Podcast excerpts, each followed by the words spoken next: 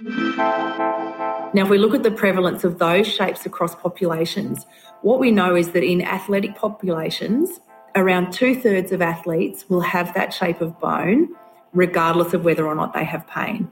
So it's actually more common in athletes to have that shape of bone than it is to not, and it seems to be very much in response to how much load they've done. So the shape of bone is probably telling you more about how much sport someone plays and has have played over the years than about whether or not they're likely to have hip pain. So in athletes, it's it's more common than not, and, and almost all athletes will have it.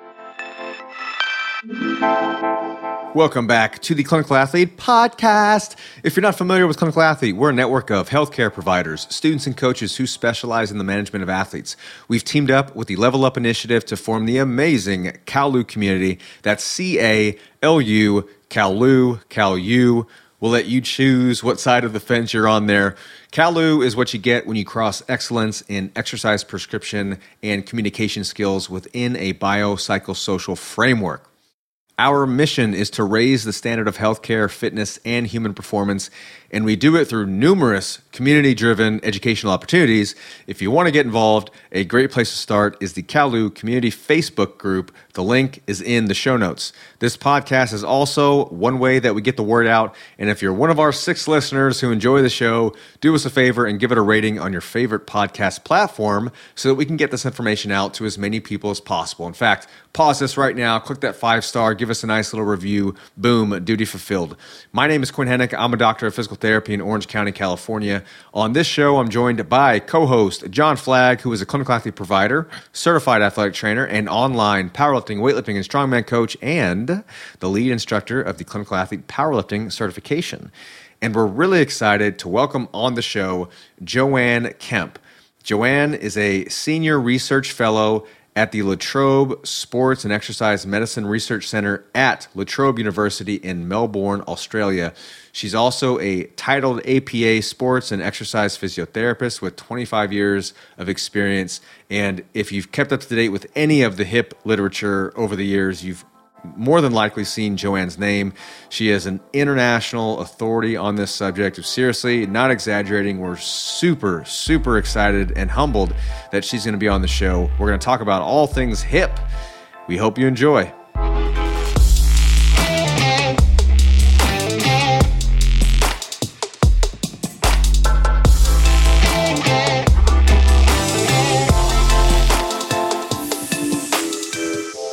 Joanne Kemp, thanks so much for being on the Clinical Athlete Podcast. Pleasure. Thanks for having me and inviting me. We're really, really excited.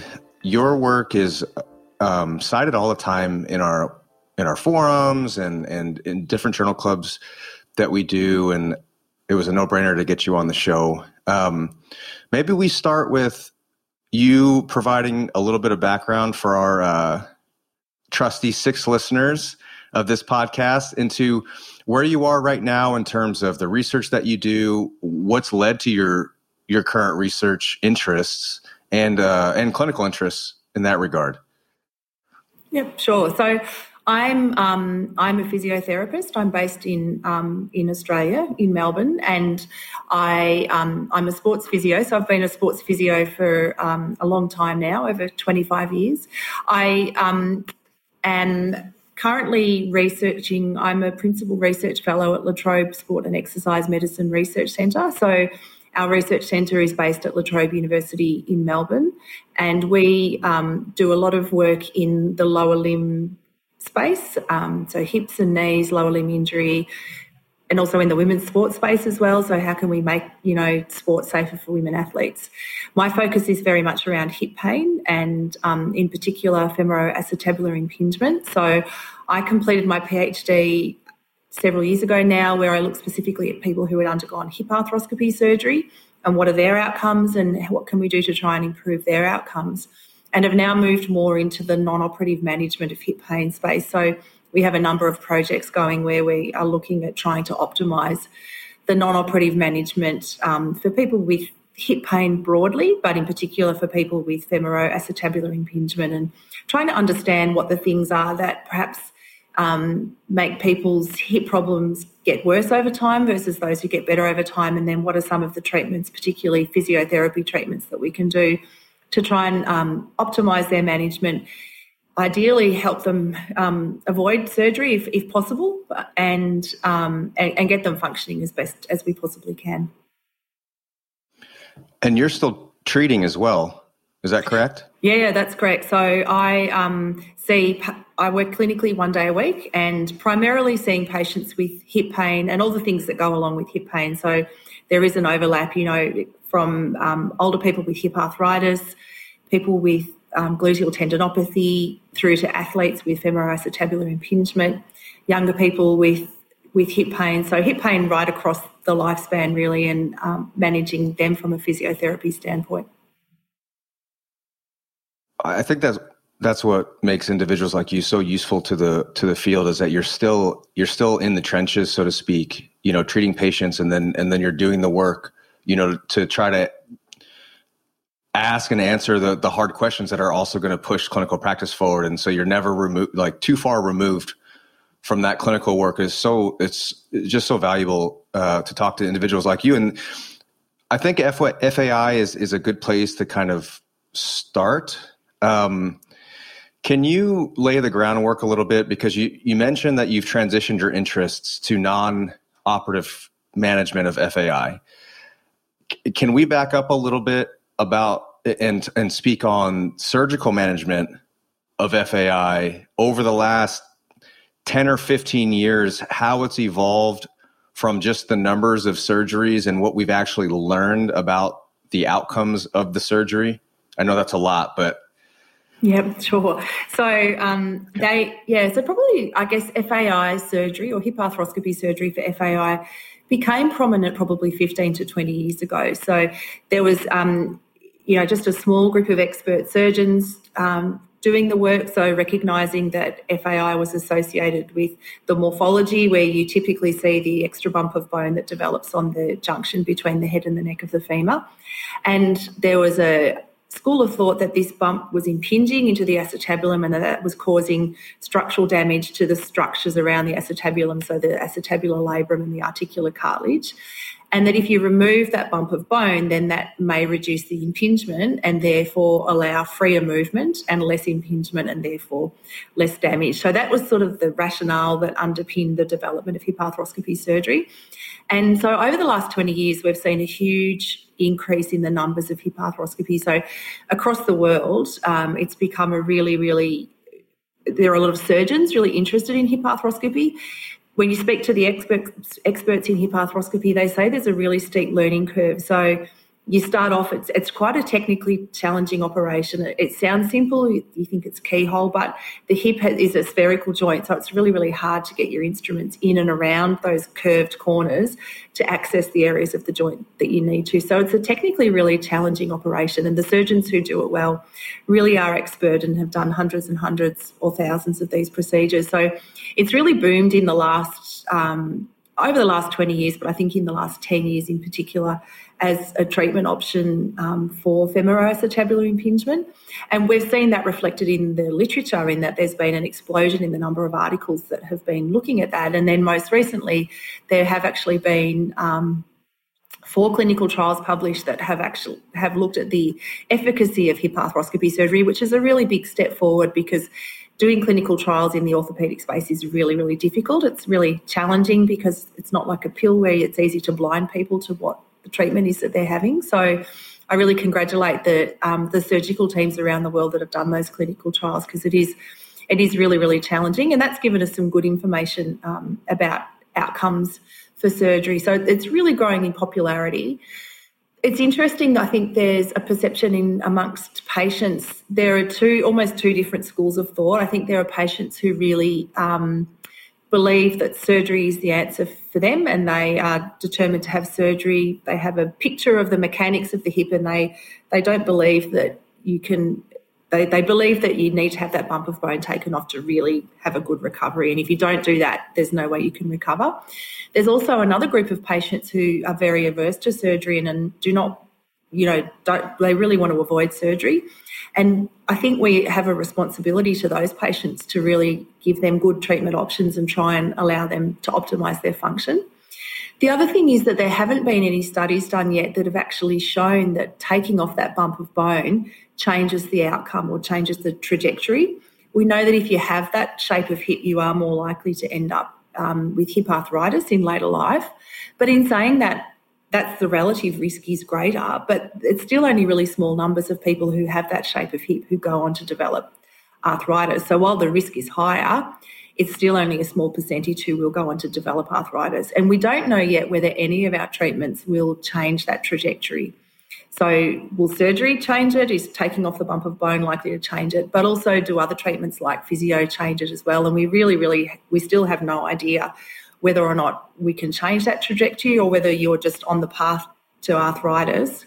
Having that bump of bone is part of that picture, and that's just your, I guess, your destiny. We don't we don't know that. I'd like to think it's not, that we can do things to try and improve whether or not that's the case, but we still we still don't know. So if we talk about surgical outcomes from there, what we know from surgery is that um, firstly there were case series done, which is just where you take a group of patients, you measure them before surgery, they have surgery, and you measure them afterwards. And those um, case series showed large effect sizes favouring surgery, so that people got considerably better after they had surgery. Even, even in saying that, they still never returned to normal. So whilst people were considerably improved on what they were, they never got back to a normal functioning hip that never had problems again. And then the, what the clinical trials have shown is that there is a there is certainly a positive effect for surgery. So the clinical trials have either compared surgery to a non-surgical treatment, so a physiotherapy type treatment, um, or to, there's been a recent clinical trial where sur- two different types of surgery were compared. And, um, and what they show is that certainly there is a positive effect for surgery. But the effect is um, what we would consider to be a small to moderate effect size. So there is some effect, positive effect for surgery, but it's not a large effect size. And so when we're talking to patients about surgery, I think it's important that they have really clear expectations on how much improvement they're likely to get. I, I see patients in the clinic all the time, and they often come to you and, you know, they're going to, they think they, they want to have surgery, and they have an expectation that once they've had their operation and had things fixed, that they will be perfect and they will never have a hip problem again. And I think it's important that patients understand that going into surgery means that you will most likely improve, but you're not, you will still have problems with your hip. It's not going to be a perfect hip, because you can't take a hip that has that underlying um, structural wear and tear and make it perfect. So having good expectations when patients go into surgery is really important, and also for them to understand that obviously with any surgical procedure there's a risk associated with that and there's a cost associated with that. There is a, a recovery time that can be anywhere, you know, up to up six to twelve months. So again, I think there's an expectation it's a keyhole procedure, so they just go in, bit of work, quick, and then you're back to normal within a couple of weeks. That there is a long and slow rehab recovery that has to follow after surgery, and so having surgery doesn't mean you get out of doing your rehab, it just means that you still need to do it, and probably your recovery may well be longer. So having those expectations for patients is um, is really, really important as well.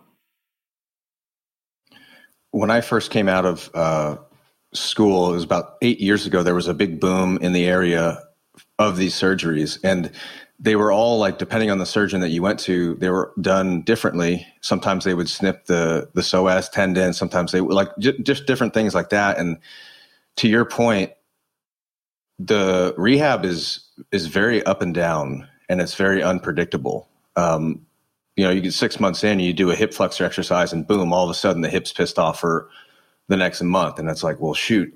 So, so would you say? So an athlete comes in and, and or anybody, you know, thinking of this surgery, and they have this expectation, oh, they're just going to go in.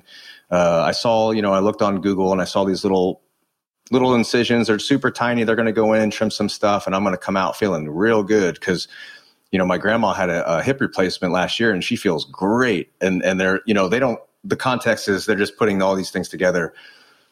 Would you say then it's accurate to just, to tell them realistically, you may not, it, you may not be a person who is just like somebody who's never had a problem. So you can't compare yourself to maybe your friends or your family members that have never had hip problems before, even after this surgery. Is that accurate? Absolutely. That is absolutely one hundred percent accurate. Yeah. And then depending on the severity of the change within the hip at the time of surgery, that will predict how well you're likely to go. So there's some good studies now that show if you do have reasonably significant changes to the cartilage within the hip um, at the time of surgery, that your likelihood of having a really good recovery is reduced as well, and your likelihood of being able to get back to sport is also reduced. So I think having that expectation is, is really important. And some of our Danish colleagues um, led by um the group in, at the University of Copenhagen have found that after hip arthroscopy, returning to sport, whilst probably over half of athletes will return to the level of sport that they were playing before they had their surgery and before they had their injury, they don't go back to the same level of performance within that sport. So they might be playing at the same level of competition in the same team, but they feel in themselves that um, they, they don't go back to the same level of performance. So less than twenty percent of athletes will get back to the same high level of performance that they they had prior to their injury, um, even if they're playing at the same level of competition of sport. So even within return to sport, there's a lot of complexity about about performance and ability to, you know, have explosive speed, to change direction, to kick with the same sort of power. Those sorts of high-level sporting activities um, for a, num- a large number of athletes don't ever go back to how they were prior to their injury. Joanne, can you talk a little bit about imaging and prevalence? Because it's my understanding, and, and obviously please correct, correct me if I'm wrong, but the diagnosis of, of F A I necessitates symptoms in the anterior hip region or groin region, um, symptoms with, with testing such as a fader test, symptoms with, with functional tasks, whatever that means to the person, and then a certain morphology within the hip. So all of those things kind of combined to come to the diagnosis of F A I.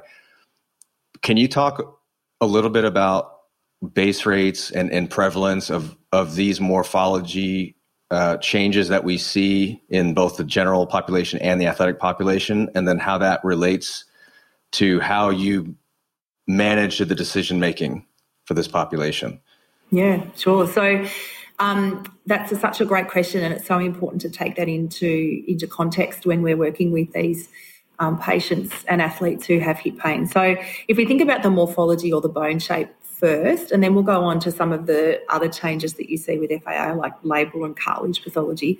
So just thinking about the bone shape, what we know now about the about that bump of bone or cam morphology that you typically see is it develops while um, during adolescence. So during that period of really rapid growth when kids are teenagers, so in girls sort of ten to thirteen years, in boys more twelve to fifteen years, that something for some reason in some people, and it seems to be a genetic predisposition and related to how much loaded rotational activity you do during those years, is it stimulates excessive bone growth at the growth plate that's still open at the head-neck junction.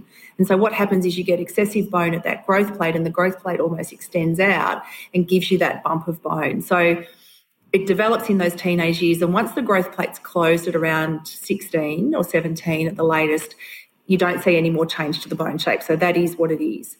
Now, if we look at the prevalence of those shapes across populations, what we know is that in athletic populations, around two-thirds of athletes will have that shape of bone regardless of whether or not they have pain.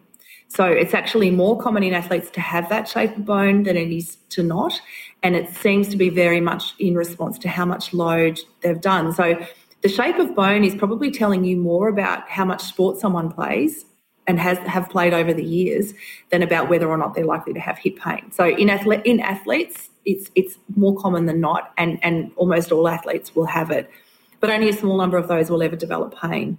So I think that that's really important. If you look in the general non-athletic population, the prevalence is higher in those with hip pain than in those without, but it's still lower than in athletes. So in athletes, whether you have pain or not, around two-thirds will have the shape. In the general population, around half of people who have hip pain have the shape, and around a quarter of the population that don't have hip pain that are not athletes also have that bony shape. So so it is it is very, very common. And we have to be really careful to not fall in the trap of thinking that the bone shape itself is a problem, because it does just seem to be a normal response to load and to sport.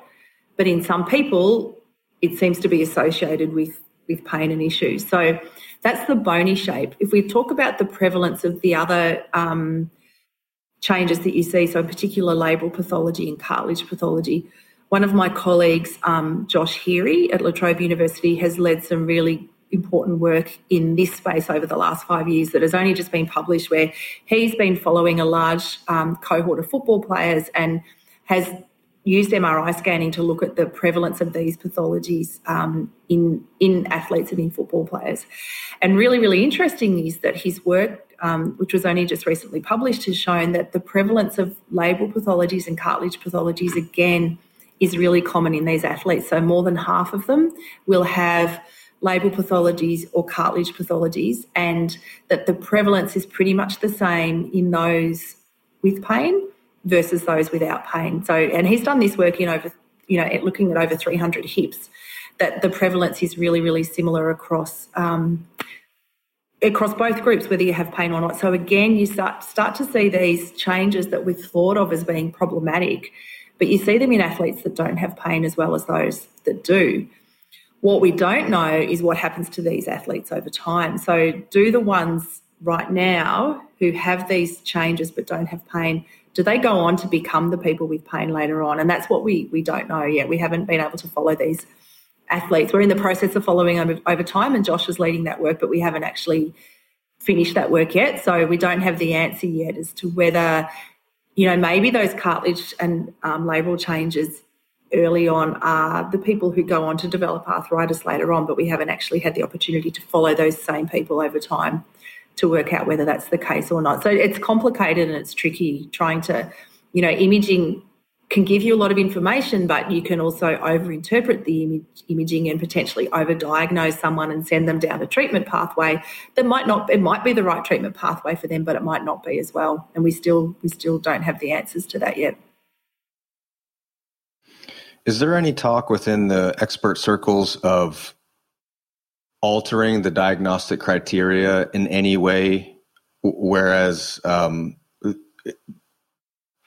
thinking about what you just said with the base rates being so high in certain populations, but then the diagnosis of F A I being necessitated with imaging and mm-hmm. these kind of these concepts kind of budding a little bit. Is, is there talk about changing those things? Look, there's not at the moment, um, and I think the, the the key with the diagnosis of, of F A I is you have to have symptoms. So what happens, so if, if someone comes into my clinical practice and I think they have F A I, most of them will have already been given a scan by somebody else who, who said that they needed a scan, so I'll have that scan available. If they don't have a scan and I think they have F A I, do I send that patient off for a scan to confirm that diagnosis? In the clinical practice, I probably wouldn't, unless I was suspicious that there's something that's really problematic, because you can take together the pieces of their history, you know, how much sport they played when they were a kid, do they have a family history of hip problems, and put that, that together with the clinical examination and also where their pain is. You know, they have that pinching kind of pain at the front of their hip. To be fairly suspicious that they have F A I, and you don't necessarily need to get imaging as a clinician to confirm that diagnosis, but most patients who come to you will probably have already had the imaging um, the imaging done anyway. But in terms of the, the diagnostic classification, there isn't any talk at the moment of changing that. I was lucky to be part of um, the Zurich Consensus, which was published last year, that um, the paper that Mike Raymond led, where we took that classification a little bit further, and we um, we said that people who have hip-related pain or pain that's coming from the hip joint that's non-arthritic pain is can be classified as either F A I syndrome, hip dysplasia slash hip instability, or other pathology where the, where the morphology is normal. So F A I syndrome, they have that abnormal pathology. Hip dysplasia, you have that abnormal acetabular sort of pathology. And then there, you can have other problems but still have the normal bone shape. So that was, I guess, taking that classification one step further. But, yes, the classification of F A I syndrome still has imaging as a, as a key part of the classification. And for research purposes, you would be expected to have imaging to, be, to say someone has F A I syndrome. In the clinic, on an individual patient basis, it's not something you need to necessarily do for all your patients to then say they have F A I syndrome and choose the appropriate treatment for them. There's a lot to consider there as a clinician when you're kind of having that that conversation with somebody who's who's inquiring about, you know, should I, what do you think about the surgery or or should I get the surgery? You know, what are your thoughts?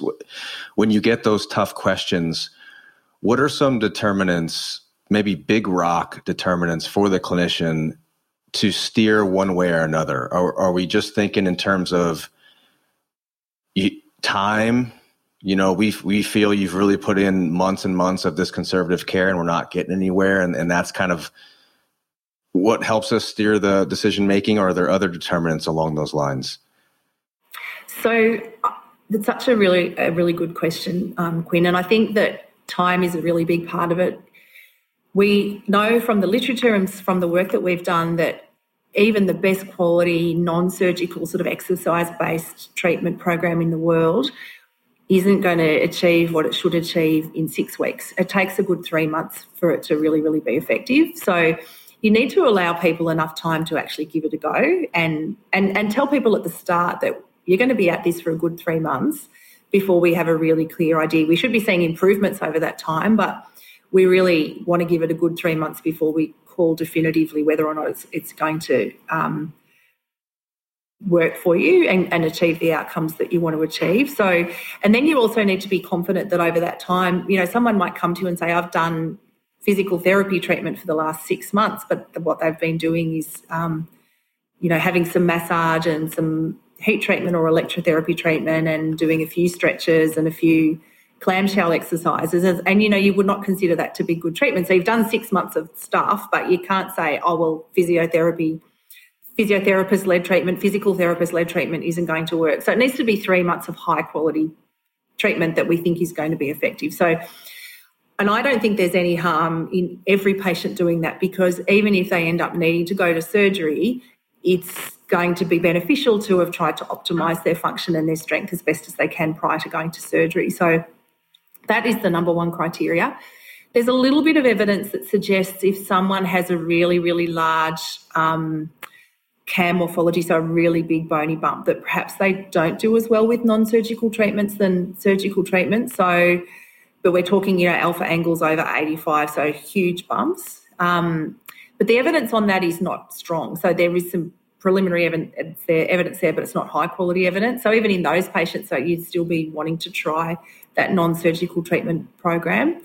If somebody has really, if you know already and that, that they have significant cartilage wear and tear, then um, sort of widespread cartilage changes sort of looking like arthritis, they will not do as well with an arthroscopy. So for those patients, they are going to be probably better sticking with an exercise-based program, recognising they might eventually go down the path of hip replacement surgery, but, you know, a lot of people don't want to do that, and fair enough too, rightly so. But for those patients, it's really important that, and, and the problem is with those patients is they're the ones that are harder to treat and don't do as well, so they often are looking for answers like surgery. So, um, but an arthroscopy probably isn't going to be as good for those patients um, because of the underlying wear and tear. So, excuse me, I think... Um, The other thing that we need to consider with these patients is they often have a lot of synovitis, so a lot of inflammation within the joint, and inflammation in the hip seems to be more problematic, say, than other joints like the knee. So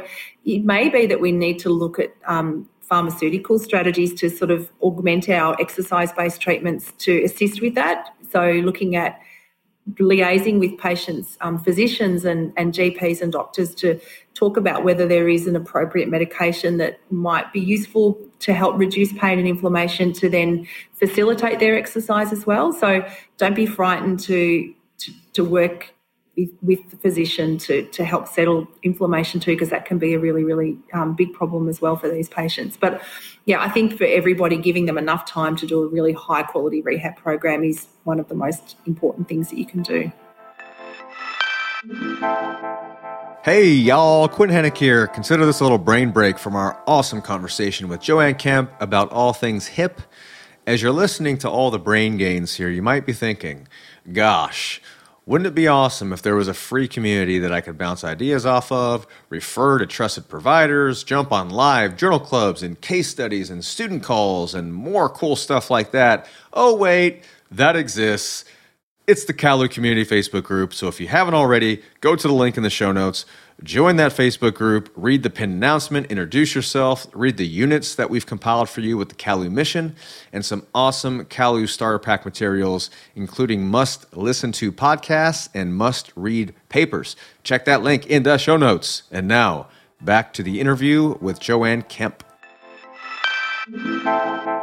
That high-quality rehab program, I think, is key there because, like you said, you could spend a year doing a, a quote-unquote rehab program, but you know what's contained within that can matter. So I think yeah. that's a nice segue to kind of talking about that, and whether it's conservative care pre-op or as a way to to try to uh, steer away from a surgery, or if it's you got the surgery and now we have to rehab, what are some best practices in terms of physical rehabilitation for this population? Yeah, that's a really, really good question. And I think educating the patient is is is key to start off with. And and, that, and and so laying the foundations for them to be engaged in the rehab and be prepared that it will take time and it takes effort as well. So educating them about what their likely gains and improvements are is important, which we've already touched on with surgery. Talking to them about that it is normal to have a bit of pain and to have some flares with pain, and not to, because patients often freak out when they get pain and they think that they're causing more damage, you know, they're breaking the cartilage or, you know, breaking off the labrum and things. So educating them that flares of pain are really normal and can be managed, and it, and if you have a flare of pain, it doesn't mean you stop exercising, that exercise can actually help relieve pain and reduce pain as long as it's managed appropriately. But exercising within appropriate pain limits, so making sure the pain's, you know, two or three out of ten max, it's fine to exercise within those limits. If, if it's more than that, perhaps you need to back off a little bit. So educating them around pain and around flares is also really important. Talking to them about modifying their activities and what they're doing. Often patients with F A I syndrome will find that sitting for long periods is really, really challenging. And if they can reduce their the amount of time that they spend in sitting through the day, and we all seem to spend our day sitting nowadays, what that means is that the overall time in impingement is reduced. And so they might then be able to go and comfortably play soccer or football or, you know, whatever their sport is where they are going into the impingement position, because the overall amount of time they've spent in impingement is less through the day, so their hip can cope with it. So reducing, you know, um, sitting time can actually help them achieve other goals that they might want to achieve. So the education piece is really, really important. And then in terms of um, the what, what does a good quality, so we've talked about the exercise program, what does a good quality exercise program look like? We can use our strength and conditioning principles to help guide that. So we know that you should be doing sort of strengthening type exercises probably two to three times a week for them to be effective. So letting patients know that they're going to be doing these exercises two to three times a week and trying to build it into a normal fitness routine. So I really try and encourage my patients to not think about it as, um, you know, home rehab exercises, but to think about it more as part of their fitness and strength training. And because that's what we all should be doing to be healthy people, is we should be doing regular physical activity, which includes strength training. So aiming for the strength, the strength component of the rehab program two to three times a week, and then also um, making sure that they're incorpor- incorporating regular physical activity as well. So whether it's swimming or walking or bike riding or whatever they can do comfortably is important. And then what actually goes into that two to three times a week strength program, it should be a combination of strengthening muscles around the hip, um, and we'll talk in a minute specifically which muscle, you know, which groups of muscles to focus on. Trunk strengthening is really important, and we often forget about the trunk, but the trunk controls the position of the pelvis, and the acetabulum sits in the pelvis, and so trying to make sure that um, that the acetabular position is, is optimised. You can do that through trunk control. So strengthening up the trunk muscles is really important. Doing some functional strength is really important as well. So not being frightened to look at exercises like squats and lunges and step-ups done in a safe range of motion can be really, really important as well. And um, and strengthening up the rest of the body. So not forgetting, you know, lower limb strengthening, quad strengthening, calf strengthening, um, upper body strengthening is, is really, really important. So giving someone a good overall strength and conditioning program is critical. And then if we come back to the hip muscles specifically, what we know from the literature and the work that we've done is the hip adductor muscles are probably actually one of the most important muscle groups to strengthen. And I think as um, P Ts, we're great at strengthening up glutes and abductors, but we forget about the adductors. So I always make sure that I include some really, really good quality adductor strengthening exercises using bands or cables. Exercises like the Copenhagen side plank um, is a really, really good one. Adding and then strengthening up hip flexors and extensors is really important, and adding weight to those exercises. So one of my favourites is just a standard hip thruster or, or bridge with a heavy weight on the pelvis. Can really it it, it does it, patients love it. It doesn't hurt them to do it, and it has a really, really strong effect at, at strengthening up through through hip extensors, um, et cetera. So hip flexors and extensors, adductors, and then hip abductor strengthening is an interesting one. Is I often don't specifically give abductor strengthening exercises because I find if you're doing functional exercises and single leg exercises, that's already built in in, in doing those exercises. So um, you do need to consider it, but you're often getting that effect without needing to give specific abductor strengthening exercises. And then plyometrics, jumping and landing, is critical for these patients too. They're often really frightened to jump and land, but once they once they get over their fear, that's a really, really important part of returning them to sport as well. So adding in that sort of plyometric jumping and landing program.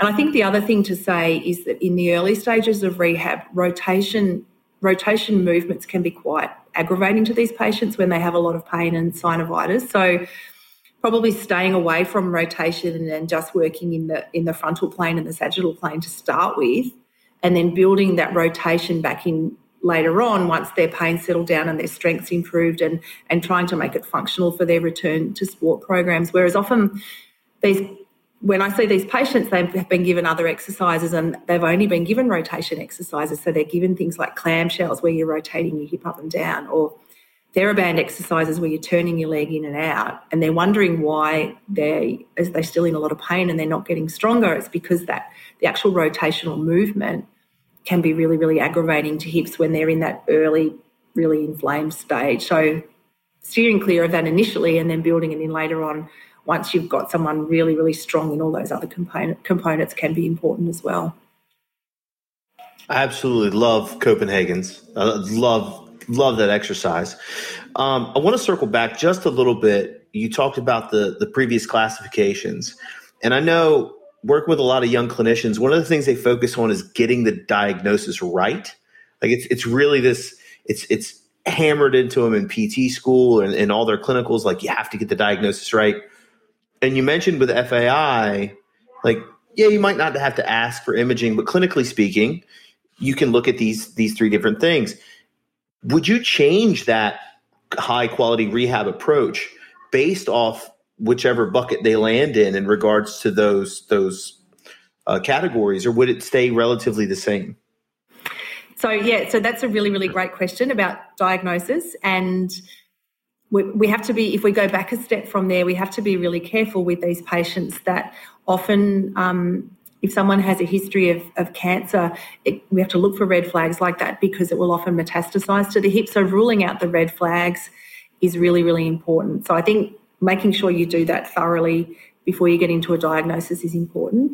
We also need to rule out um, referral from the lumbar spine and from other areas as well. So there are a number of different ways that you can do that. So let's assume that you've ruled out red flags and you've also ruled out um referral from other areas such as the lumbar spine, um, then if we think, yes, this pain is definitely hip pain, does the diagnosis matter um, so much for a high-quality rehab program? It matters a little bit but not a lot. So I think probably if conditions such as hip dysplasia where you have really excessive range of motion, Um, it's important that we're clear whether we think someone is more in the dysplastic camp where they have too much movement versus the impingement camp where they have limited movement, because I think that perhaps guides your treatment a little bit differently into whether how much you focus on mobility and trying to control ranges of motion. But other than that, the high-quality rehab program is going to be reasonably similar um, regardless of the cause of pain. So whether someone has F A I syndrome, where they have that C A M morphology, or they have a labral tear but they don't have the C A M morphology, we're still going to be probably approaching the rehab program in a fairly similar way. The activities that they can do and the way they do them might change a little bit, because with F A I syndrome you do tend to have that pain more at the limits of range of motion. So you may alter the way you approach activity modification.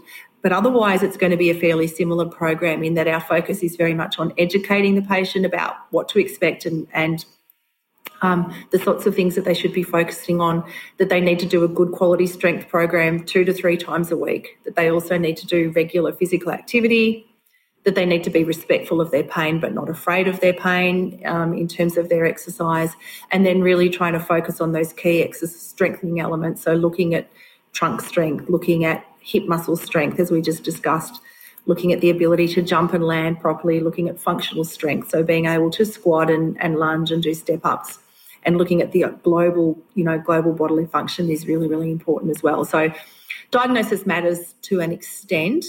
But even if you if, if you know you're a, a clinician that's fairly new and you're not one hundred percent sure that you've got your diagnosis right in terms of is it F A I syndrome or is it something else, I think you can still go ahead reasonably confidently developing a good quality rehab program and um, and and monitor and progress that patient appropriately over time, as long as you have ruled out those red flags and those other possible causes of pain. Jo, what's on the horizon in regards to uh, research coming out in this area, and particularly work that you're doing? Because I know there's some some things that are in the works um, that'll be coming out soon, and possibly in regards to exercise prescription or uh, non-op management otherwise. So what's on the horizon for you? So we've, yeah, we've, I'm very excited. We've been running a large clinical trial for the last three or four years, which is a clinical trial um, called the PhysioFirst Study, which is a trial looking at what is the best exercise-based physiotherapist-led treatment for people with F A I syndrome. So in that clinical trial, we recruited just over one hundred sixty patients, and they were randomised to one of two different treatments. And, um, and the treatments basically were both a six-month physiotherapist-led intervention. What they did within that program is what differed between the two groups. So we, within that study, we um, we got a little bit uh, mucked up by COVID. So we had almost finished our recruitment when COVID hit and everything shut down here just over twelve months ago. So we had to stop our recruitment a little bit short of our target, but only a few patients short, so that was lucky. The last few patients, we had to change their treatment a little bit, so they did quite a bit via telehealth rather than face-to-face treatment. But we've almost finished our follow-up now on those on all of those patients. So we're looking at um, analysing the data and writing those trials up in the second half of twenty twenty-one, and hopefully publishing that sometime during twenty twenty-two. So that's going to that'll be the first large full-scale trial that has specifically compared, done a head-to-head comparison of two physiotherapist-led interventions. So really, really excited about that coming out. So that's going to, that's sort of our big focus at the moment. And then we also have a no, number of other studies. So we talked earlier about the imaging study and the work that my colleague Josh Heerey has done. So in those patients, what we're doing now is we're at the point where we are doing their two-year, um, we have all of their two-year follow-up data. So looking at what happens to their M R I scans over time in both people with pain and without pain. And we're also looking at getting five-year data on those patients. So that's going to help us answer that question that we talked about earlier as to whether or not um, you, you know, what does it mean? What do these changes early on, you know, the cartilage changes and the labral changes mean for patients? Do they then go on to develop pain, or do some of them go on to get worsening worsening pain, or, you know, do their M R Is get worse over time? So that's going to help us really answer the, the questions around, well, what are the causes of arthritis in the hip, and are there are there certain things that we can look at to target to try to try and change that. And then we also have some other, excuse me, interesting projects in people with more advanced hip disease, so more middle-aged populations and older populations, looking at how can we, in those people who have more advanced disease in their hip and, you know, moving into arthritis, how can we try and optimise their treatments and hopefully help them avoid surgeries, because, you know, the rates of hip replacements are going through the roof. Um, people are getting younger and younger having hip replacements. Hip replacements are fantastic surgery for people who need it, but, you know, are there ways that we can stop some people from actually needing to go down the path of hip replacement? So we're doing some work to try and optimise the, the non-surgical treatments for, for older adults as well, who perhaps, you know, have their hip disease has progressed more than you would like. So lots of different things going on, but very much looking forward to the results of our PhysioFirst trial coming out hopefully next year. Well, we're going to have to get you on again to talk about that. You, you kind of set yourself up for it. Uh, that would be great. I'd love to do that. Okay, perfect. You didn't have a choice. We have to. uh, yeah, super. That's that's super exciting, because those are... Uh, will help us answer a lot of the questions that we talked about here. It's it's mm. and it's pretty cool that you're you're doing the work. So I can only imagine the, the angst of talking about these things, and then, like, you know, these trials are kind of in the works too. Um, so that's awesome. This has been really, really informative. I really appreciate we really appreciate you coming on. Um, like I said, we're going to have to get you on again, because there's so much more to talk about. Where can people follow you? Where can they connect with you, or if they want to follow uh, the work that you have, anything like that? So, so um, you're welcome to connect on Twitter. So I'm at Joanne L. Kemp on Twitter. Very happy to engage on Twitter, or for people to send me a private message as well. Also really happy to be contacted via email. So my email address is the letter J dot Kemp, K E M P, at la trobe dot e d u dot a u. So really, really happy to um, be contacted via email. And then, we, yeah, we have a number of different um, you know, publications that I think are pretty easy to find. Our La Trobe Sport and Exercise Medicine Research Centre has a blog page as well. So um, if you just search up La Trobe Sport and Exercise Medicine Research Centre, it'll take you to the blog page. So you can sort of keep up with our activities there as well.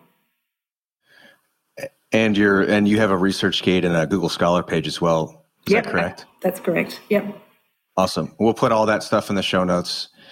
Um, thanks again for coming on with us and having this conversation, uh, John. Always a pleasure, my friend. Of course, really appreciate it. I've got a couple athletes dealing with some hip pain like this, and it's it's one of those things. I love talking about it and hearing about it, because that experience is very universal for the them suffering from it. So. Yeah, great. No, thanks for having me. I've really enjoyed um, enjoyed the chat, and very happy to chat again in the future.